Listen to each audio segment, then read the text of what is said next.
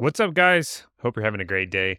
Today I'm talking with Jeffrey Wenger. Jeff is one of the financial planners in our planning firm and has been on the show several times before. If you've listened to a lot of our past episodes, I'm sure you've heard him. So, Jeff has taken a special interest in student loans, of all things, and has been on top of a lot of these big changes that have been recently getting rolled out. Some of you have probably heard some of the news on this. There's been some brand new repayment plans and changes to how PSLF works and other forgiveness programs. Um, and on top of all that, they're, of course, going to start charging payments and interest again.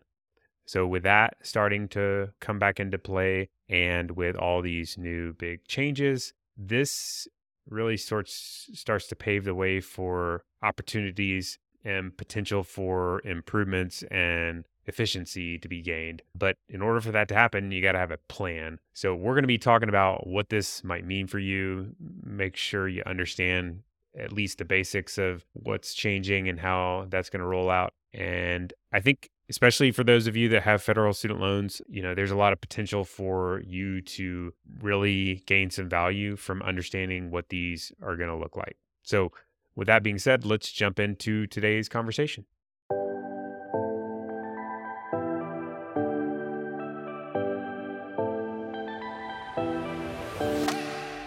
Welcome to Finance for Physicians, a show where we empower physicians like you to practice medicine the way you always dreamed you would.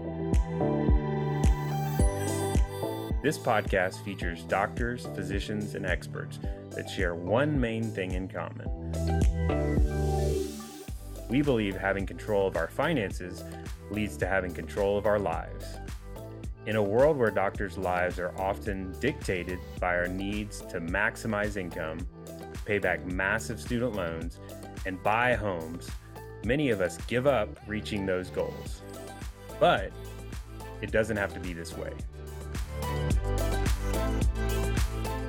If you are ready to learn how financial wellness creates happier doctors and patients, then I'm your guy. I'm your host and financial expert, Daniel Wrenne. Let's get started lots of student loan stuff cooking. So I wanted to bring you in. It's been a little bit since you've come on, but I know Jeff is my guy with student loans. He kind of like enjoys this stuff, looks at it on the weekend level of knowledge with student loans. So he's definitely in the know with student loans, and they have been changing like crazy. And there's some new stuff cooking, and also some of the big things ending that I wanted to talk through with Jeff today and make sure you guys were in the loop on some of these big changes coming down the pipe. Yeah, you sure make me sound like a real pleasure to have at a party. The guy that reads student loans on the weekends, huh?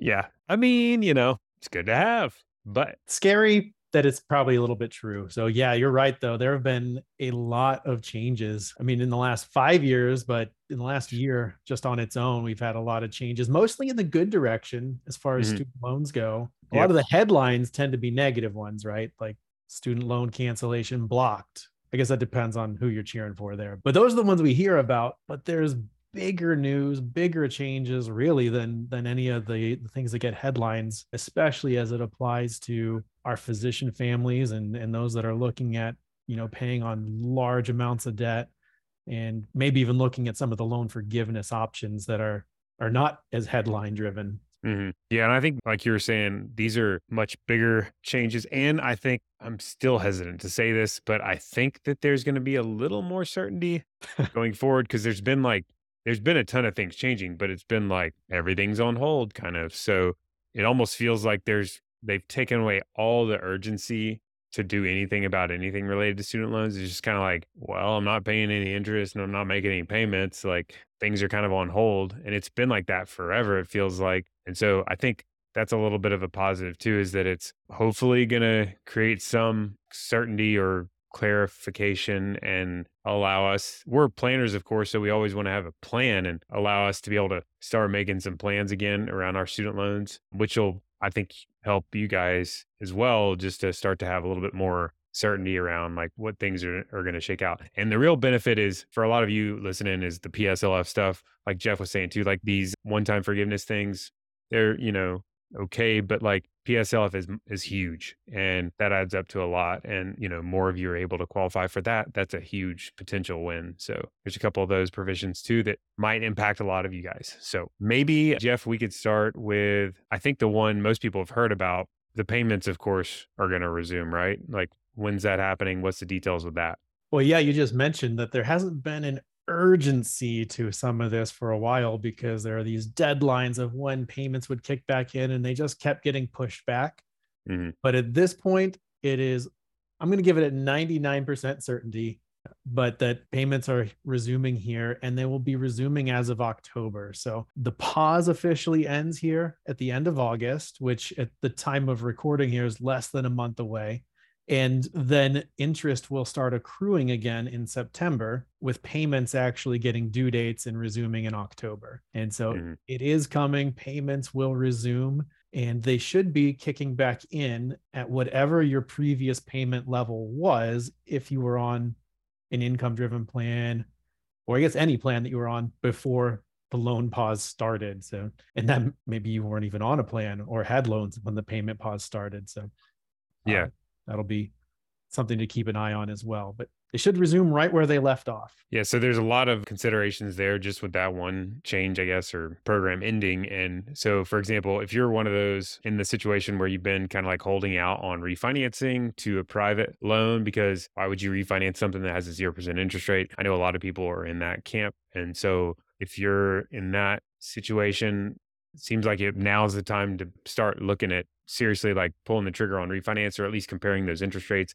again because September, you know, you're back interest paying world. And then with income recertification and payments coming due again, everybody's situation is going to be different. So that's how it always is with these things. But like, I think for a whole lot of people, like a big slice of the student loan borrowers are going to be like better off like sticking with their old default payment which will kick back in. So your most recent payment that they have on record or your most recent income verification that'll be what will kick back in like jeff said once those october payments start. And for probably a large chunk of you guys that's going to be great and you kind of want to let those roll as long as you can and the longer the better but then you got to think about um, I guess there could be exceptions to that. So that's why I say like it depends on the circumstances. Like some people might still want to recertify, especially if circumstances have changed to where the payment could be lower. So that's like an exception to that situation where you got to really look at your situation. But generally speaking, a lot of you guys are going to want to like go ahead and, you know, take that as long as you can and but still you got to start to think about like when is that next re- recertification as well? I mean, we should know that information already as well right jeff? Like when your next recertification should be? Yes so you, you can certainly find that and it, it sometimes it's hard to dig in and find but you can find it on studentaid.gov uh, you can get a, a, file there and look for an idr anniversary or your student loan servicer may also have this but that's been a little more hit or miss but the big picture is that right now, it is very likely that no one that we're talking to has to recertify income prior to the end of the year and likely sometime well into 2024 at this point. Mm-hmm. If you had a payment date or a recertification date that was happening throughout the year, anytime beyond six months past the payment pause, it gets pushed out another year. So basically, if uh, Daniel, if you had a July certification date and it said it was July of 2023. That's now July of 2024. Mm. If you have a December certification date, December of 2023, that is also within six months after this pause ends. And so that would also then get pushed back a whole nother year. So so let me make sure I understand. So if it's within if your current date is within six months of the pause or ending right. date of the pause, then it goes another year. Right. So the, the effect of that is basically no one should have to recertify their payments again until 2024 at some point, possibly even a little bit later, but vast majority 2024. So if my repayment date was June of 2023, it's going to be June of 2024, right? Exactly. And if it was like November 2023, it'll be November 2024.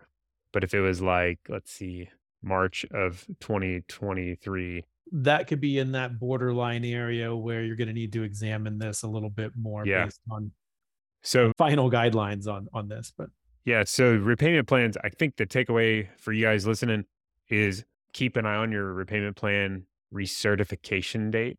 That's going to be important to understand when your next income recertification date is because that's when they're going to require you to recertify. There, like I said, there could be cases where you want to do it earlier than that, but you want to know when that date is so that you can ideally you think about possible strategies because there's typically like been a while since we've had to do this because nothing's been happening with student loans but once we go back to the rules it's going to be like okay well let's think about how we want to file our taxes or do we want to try to do it as early as possible or wait to the last minute or do we want to do pre-tax retirement plans or like there's all kinds of strategy around maximizing PSLF or even long-term forgiveness to think about. So that's an important takeaway. So payments resume and clarify what your income repayment certification date is. That's an important takeaway. It's been so long you don't even remember what your payment was. It'd probably be good to look at that for budgeting purposes because you want to kind of plan for that. I think a lot of people, I think we did a show on this of COVID forbearance lifestyle creep.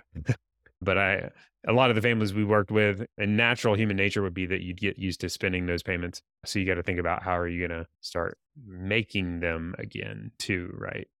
Right. I actually remember you doing that that show, Daniel, and I remember the advice was to go ahead and save those payments along the way so that you're used to making that payment. And just in case anyone out there did not do that, or maybe you didn't listen to that episode, uh, yeah, it's a good time to go ahead and start to build that into your budget now. Yep. Now, if you're working with us, we can help you with it. We're keeping an eye on it already. So, all right. So, some of the big new developments. So, maybe we can start with the new repayment plan that is out there. Yeah, so that's a that's probably the biggest change to look at because it's going to have some trickle down effects into other option other ideas here too. But uh, yeah, there is a brand new repayment plan that's been announced called the Save Plan or the Saving on a Valuable Education Plan. I like how the acronyms work there. We got SAVE. That's what it stands for. Yeah. So if you had a valuable education, you can now save on it. I don't know what they do for inval on you know non-valuable educations, but Just kidding. We got to use a different acronym. Right. Well, I guess good news. The save plan is an option that is available for all of our student loans. So the federal student loans, anyway.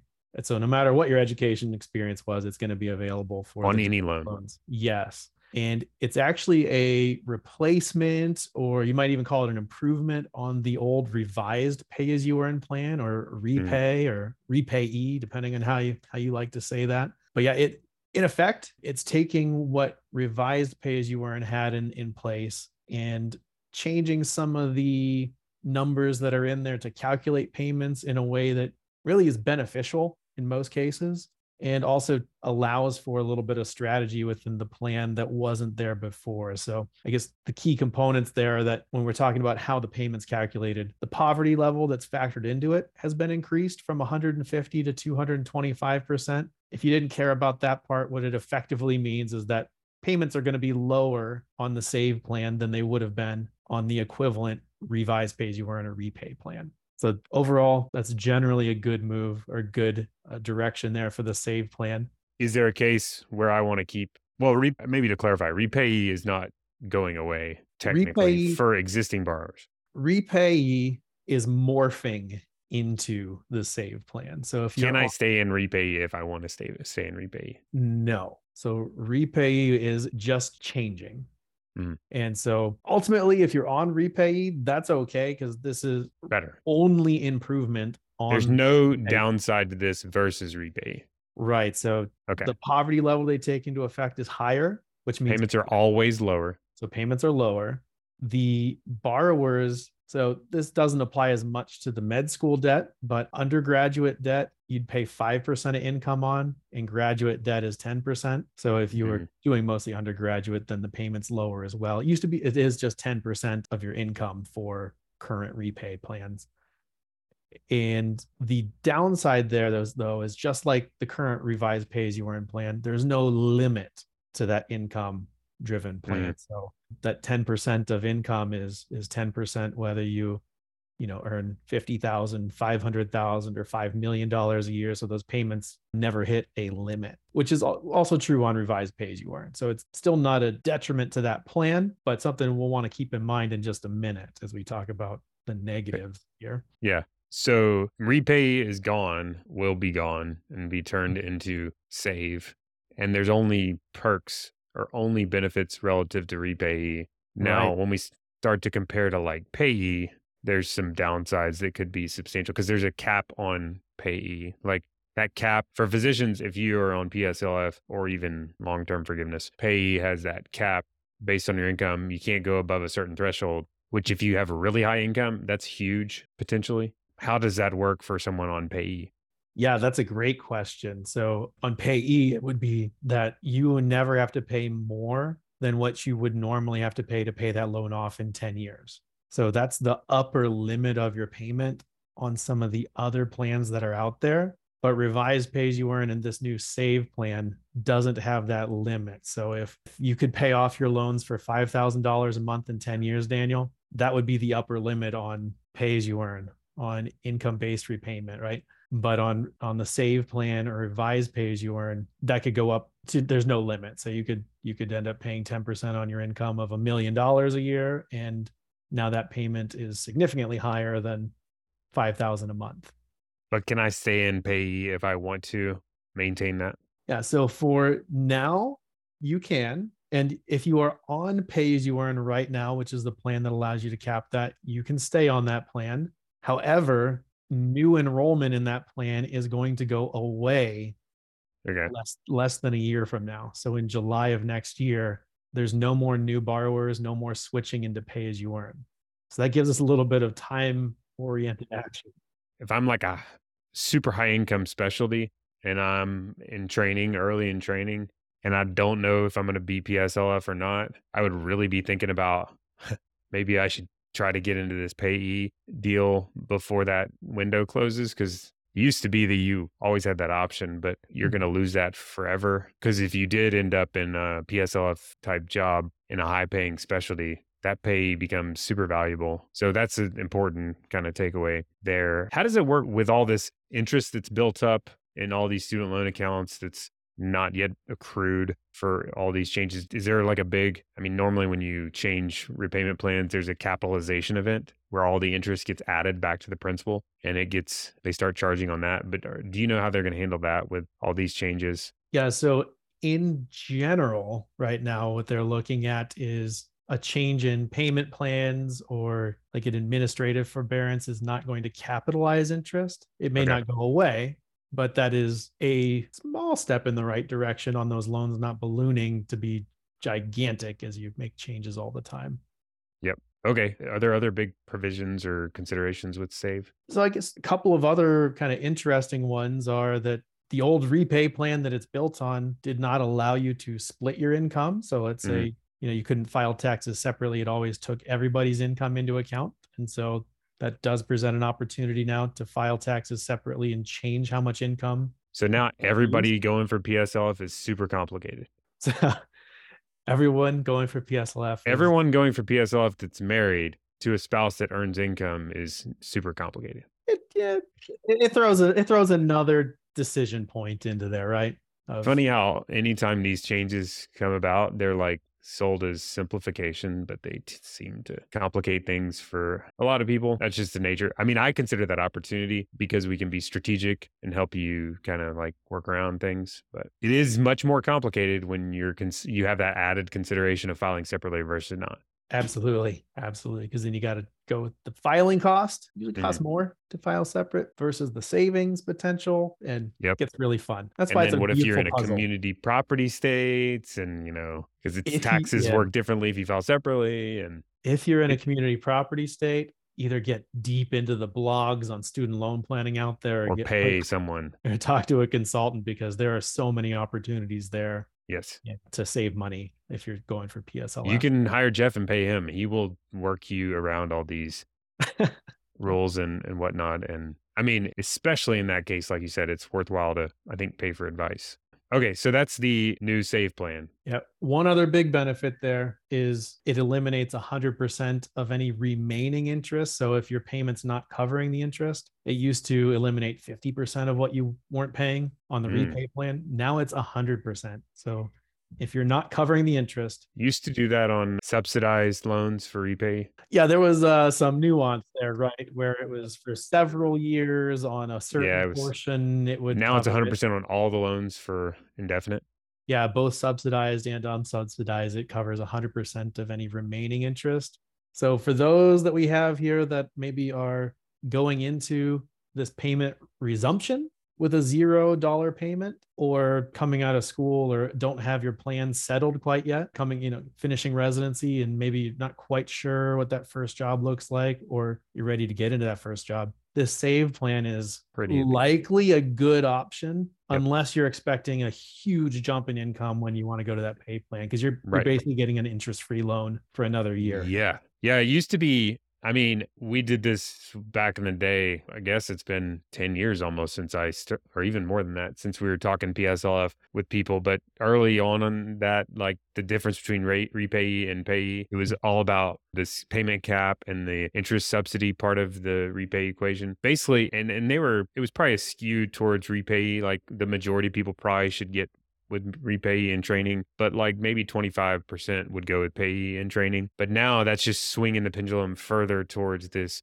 repayee slash save sort of route where I don't know, the majority, probably 80% or more, 90% maybe of people in training should go with this plan over payee. And I guess payee is going to go away anyway. And this is going to be the only option. This will basically be the only option. There'll be the, yeah. Are the old options going to still be? So they're, They need all the synonym sounding things like the overall thing we have to have here is an income driven plan idr but that's Yeah. not a plan itself right so you've got income contingent repayment that's Yeah. going away sounded a lot like an income driven but it was income contingent right income based repayment the old version is gone but the new version still remains so that may still be an option to look at coming out of school or out of residency the New IBR is staying put. new income based repayment. That's what, uh, and if you don't know what new is, it's just Yeah, it's it's still available. We'll put it that way. It's a lot like pay as you earn for brand new borrowers.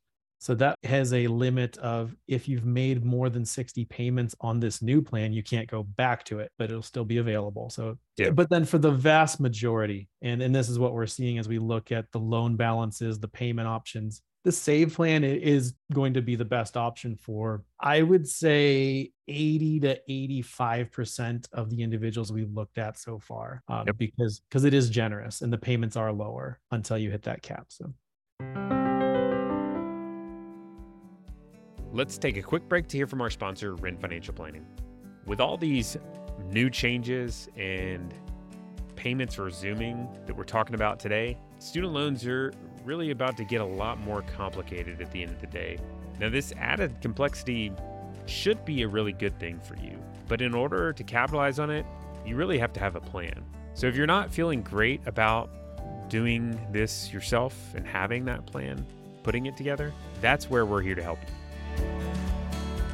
At Wrenne Financial Planning, we have a dedicated service designed specifically for helping you make your student loan plan. If you're interested in seeing what this might look like for you, make sure to click the link below to schedule a no cost consult with one of our planners to talk about what this might look like for you. Make sure to tell them that you're interested in our student loan planning service and that you found us from the Finance for Physicians podcast. All right, let's get back to our show. Okay, so generally that- speaking, this is this is a win. generally speaking, a win, unless you got a I mean, low. you do have to make payments, yes, but low balance for the loan Mm. or high income, very high income to that loan balance would be the two things to keep an eye on. I guess it'll be easier to have zero zero dollar payments in training, though. I would, I bet that'll pre- be more common. Is your payment in air quotes will be zero or low in training because your income is low because they're using a higher poverty threshold. We'll have to see. Okay, so that's a big change, generally for the better. That's a big change. That's a technical change too. Mm, I think a lot of the other ones are a little bit easier to say, yeah, that, that matters to me.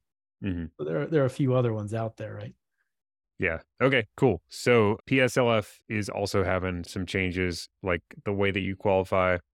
So full time employment, I know there's some changes. Well, there's changes around how they define your employer and then also what they consider full time because you always have had to been full time em- employed in order to qualify. So let's talk about those big changes. Those can be these can be massive for some people. Oh yeah, if it applies to to the individual, like these are, are game changers to some employment decisions that we see and some plans overall. Probably the easiest one is that the definition of full time has been simplified. And so now it is a straight number that says if you are working 30 hours or more per week at a nonprofit or multiple, a combination of nonprofits that, that add up to 30 hours a week, you are full time in the eyes of PSLF. And that is independent of, like, say your employer says you're part time or you maybe you don't even get benefits. Right. Like, let's say you're a physician that's 0.6 and a full time physician, one full time equivalent is like 80 hours a week. So 0.6 is whatever that is, 60% of 80 hours, greater than 30, right? So right, yeah. So Mhm. it was yeah. Previously, it was like an hourly requirement if there was an absence of a clear definition from the employer. So you know, some places would call 32 hours full time, others were 36 or 40, or you know, you're going on the FTE scale, right? It could be just 0.6 doesn't count, but 0.7 did. And so mhm. now this gives a definite definition of if my employer if and i send them a certification form and it says 30 hours a week and they sign off on that that's going to count no matter what they call full-time Hmm. or not yeah, that's a win as well. That's making it more generous. I know there's a lot of physicians that are part time in air quotes, but really they're full time. And then there's also a lot of you guys that are like on the window Mhm. of full time, part time, and your employer maybe calls you part time, and that's been killing you for PSLF. So 30 hours is the line. That is much more straightforward. much more straightforward and yeah it certainly helps out for anyone that's just looking to scale back or a spouse Mhm. that's looking to scale back and still not take pslf off the table completely Yep. Okay. So that's that's more straightforward. What about the other changes related to your employer? This is a this yeah, this is definitely a little bit more complicated, but it's it's a big win too. This one is less straightforward, but still certainly a, a help here. Um, and that's that the definition of a PSLF qualifying employer has now been expanded, where particularly in states like California or Texas, if you are employed by so if there's a state statute that says that you cannot be directly employed by the nonprofit, and that's very common with, for example, Kaiser Permanente docs over in, in California would be a, a very common example. You can now go to the nonprofit level and get their contact and their employer identification number to put in as your employer and get credit where you used to have to go to if you went to Kaiser Permanente for example not a nonprofit so it just wouldn't count that's your employer. But if you're a Kaiser Permanente doc that works at uh, nonprofit hospital A if you go to nonprofit hospital A that wasn't allowed to employ you directly they can sign off on that employment. So it basically it expands that for certain certain individuals so Yeah. And it has to be that your location, wherever you're at, has to have, it's, it's designed for the setup where the law says you cannot be directly employed by a nonprofit hospital. And so they've created these like employer organization workarounds that are typically for profit. In that sort of circumstance, you can go straight to the nonprofit and get them to sign off on your employer certification and therefore begin to qualify for PSLF. exactly I imagine there's going to be some confused employers you, you think so because they're going to be like, "What are you sending me?" yes I, mean, I don't know. I just imagine that. Yeah, this is a a brand new change effective as of July, and so there's not a whole lot of history here to draw on. Mhm. Uh, but if you think that this applies to you, I'd be, you know, communicating very proactively with the hospital or the nonprofit that basically your provider, your your employer is a contractor of. Find out who you should go to to certify that, and then you can get that employment certified at the hospital level instead of your direct level, like where you who Mhm. signs your paychecks, right? Yeah. So first thing is you got to figure out if you're in an area where laws require you to be not employed by nonprofits. Second of all, if you're in one of those areas, go to the directly to the nonprofit, not to this organization you're working for, like Kaiser Permanente. You're going to the main Kaiser, like the nonprofit hospital division of Kaiser, and not your physician employer for profit group um, and you're talking to them about like who do I talk to to get sign off on this. And yes. I imagine they'll be like, oh, "What are you talking about?" I mean, in some cases, I imagine they'll be like, "What are you talking about?" So you, it'll probably, if you're like the trailblazer that's like doing this first, you'll probably have to be like educating them. Mm-hmm. I just can see that happening. So I wouldn't be surprised uh, that response. And then if I hear that response, I'm going to start sending them all these laws and provisions and student loan stuff. Be like, here's the stuff. It's right here. And then you'll have, you know, probably have to get them caught up to speed. But that's a good thing. Yeah.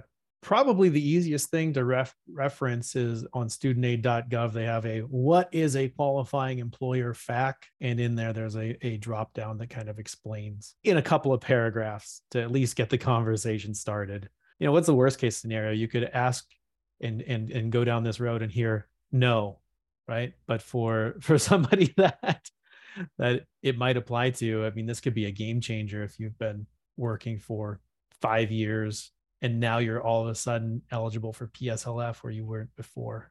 Yeah that's big time. I mean it's straightforward but i imagine there'll be it'll take a little while to get this all sorted out. Is it just that situation nonprofit like where you're not allowed to be employed by the nonprofit setup or there other people that would potentially wasn't there some changes around independent contractors? Yeah and it, it's basically the same same issue at play but okay. you may be you may be structured in a way that you're employed by a what they call a contractor organization. Like a team health? Potentially especially if you were in again i'd say texas or california you know put yourself on red alert that this could apply to you. Other states, not not nearly almost uh, no chance in most other states. And but then it would also apply to if you're in the same situation where by state statute you can't be employed by the nonprofit, but you're directly contracting with them and being paid 1099 or you know you have your own S corp or something like that. That still could work out as long as you are being prohibited from that direct relationship by state statute. So, like a team health physician working for Team Health, uh, or they're not working for Team Health, they're independent contractor Team Health, but say they're working in a nonprofit hospital. Is that kind of in the gray, or is that? Yeah, that would come down to the state whether it's if it's set up that in way. California and it's if it's set up that way because you are not allowed to be directly employed, then that mm-hmm. counts. Mm-hmm. If it's part just... I am curious about in that scenario is like I know Team Health typically is not in existence to work around that rule. Like Team Health is designed to work nationally and independent and allow for physicians to be independent contractors. Whereas these physician Kaiser example employment groups are designed to employ physicians because they can't work directly for the nonprofit. So I wonder how that works. We might be getting into the weeds. It needs to get shaken out still, but I'd say the worst case scenario is you go down this road and you ask the hospital and say, "Hey, is there somebody that can sign off on this?" And they say, "No, you dummy. That's not how hmm. the state works, right?" Like, "Oh, okay, sorry, I'm not a student loan expert." Okay, but yeah, I think there there's certainly gray areas that are going to be sorted out over time as well, which yeah. seems to be the case with any of these student loan changes that happen too. Right. Okay, so California, Texas, for sure. If you're actually like physically working in a nonprofit hospital, but mm-hmm. like you're not employed directly by a nonprofit, this is something for sure at, at least should be looking into and and kind of start starting to do a little homework on this and it could be a big potential benefit. All right. Cool. Well um consolidation there's a small change here on consolidation. This change should have happened a long time ago i think.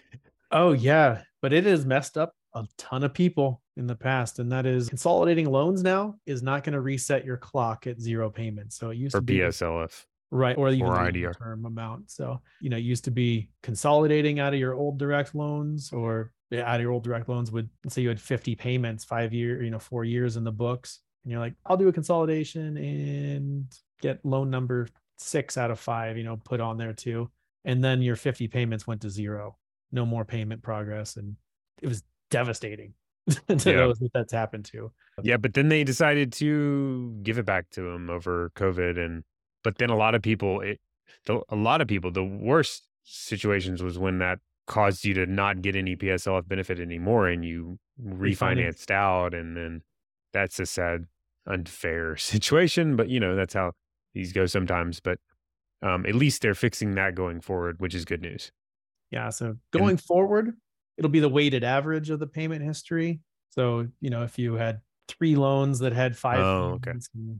Payments and 10 loans with a, it depends on the balance and the loans and they throw it all. just like they do with the interest rate. it's just like the interest rate where it gets averaged out with a weighted average. And Mm. so you'd have a weighted average of that. So you wouldn't have the longest payment history, but it wouldn't be reset at zero either. Now, Hmm. I could see that becoming a problem. that's still worth analyzing if you're in that Because If situation. you have a big loan with a really long or a large amount of qualifying payments, and then a really tiny loan with like one, and you consolidate. I don't know how they do the weighted. I guess it depends on how they do the weighted it calculation. is weighted based on the balance. So it, Okay. it would pull not- that small loan significantly further ahead than it would pull the big loans back. But if you don't want that to be you, if you don't even want to have to worry about that calculation, we still have this year an IDR account adjustment so that if you have these consolidated loans or anything before the end of the year, the longest payment history counts. So it kind of takes the combination of the two and throws it together. But that's a very time limited change. You just need to do that before the end of the year. the end of the year. Okay.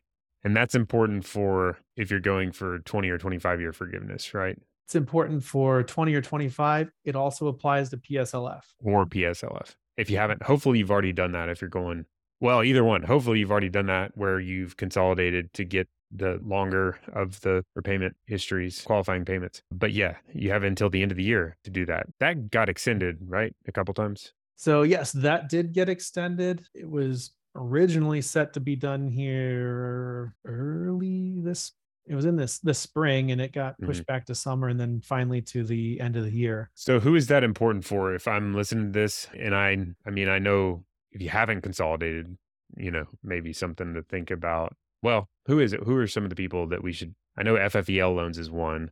So yes, there are, there really kind of two major cases I can think of right now that you may want to get on that consolidation before the end of the year. And that would be one if you have the old FFEL loans, the ones that were before the direct loan program was really in full swing, or Perkins loans, and you want to get credit towards PSLF or long term forgiveness, those need to have a consolidation application anyway uh, in place by the end of the year. And so that would get all of those loans eligible for PSLF versus, you know, direct loans being eligible, FFEL loans not. So that's one reason you might consolidate here by the end of the year. Another case, and this has been an interesting one, is with all the adjustments. And so I guess real quick, those adjustments were that basically any payment and under any plan and even some forbearance and deferment periods are counting towards PSLF and long term forgiveness. And so that's really added to the count that a lot of individuals have towards forgiveness. But if you have a loan that has a really long payment history, case study example would be one, a couple I can think of right now that has have been paying on their student loans since 1999, you know, on old income driven plans. And so they've got a lot of payment history there they are now eligible for those loans to be forgiven under the 25 year payment Hmm. program. But they also are now at the point. So if you had loans that long, you know, they're as old as your kids, right? Maybe older. You may also have kids. So in this case, maybe you have kids and you've taken out plus loans for the kids. you could consolidate those loans by the end of the year. And the loans that had the 20 or 23 years of history about ready to be forgiven get applied to the history of those brand new loans. That's ridiculous. That's And- crazy. Yeah, certainly an unintended effect here, but a use case where you want to get that history applied to other loans. And so that would be a case for consolidating. Yeah. One reason, real quick, you might not want to consolidate though would be you mentioned this right at the beginning, Daniel, is for a lot of the the individuals we're talking to, you don't want your payment to change in the next year. You want to drag that out as long as possible. And consolidating is going to force you to certify your income. So you're going to get a higher payment likely than you would have back in March of 2020. hmm So Yeah. if it's only one payment difference, may or may not be worthwhile. That can be a big downside, especially if you went into practice while COVID forbearance was happening and your most recent income certification was in training and your payments were low. And then you want that thing to keep going as long as possible. And then if you do this whole consolidation, it's going to, that's a, that's where we're getting into the complicated stuff. You're going to, it really gets complicated, but you, you, you have to weigh the advantages of this potential consolidation and using this oldest payment versus the costs of having a higher payment. But yeah, those are the two cases. If you've got old Mhm. loans that wouldn't qualify for PSLF or any other tw- type of forgiveness, it may be worthwhile to look into it. And if you have really old and really new loans, also a, a good opportunity to look at it at least. So Yep. Okay, cool. That's a lot of change. Um, there's there's other stuff still though, right? Did we we, we missed a couple?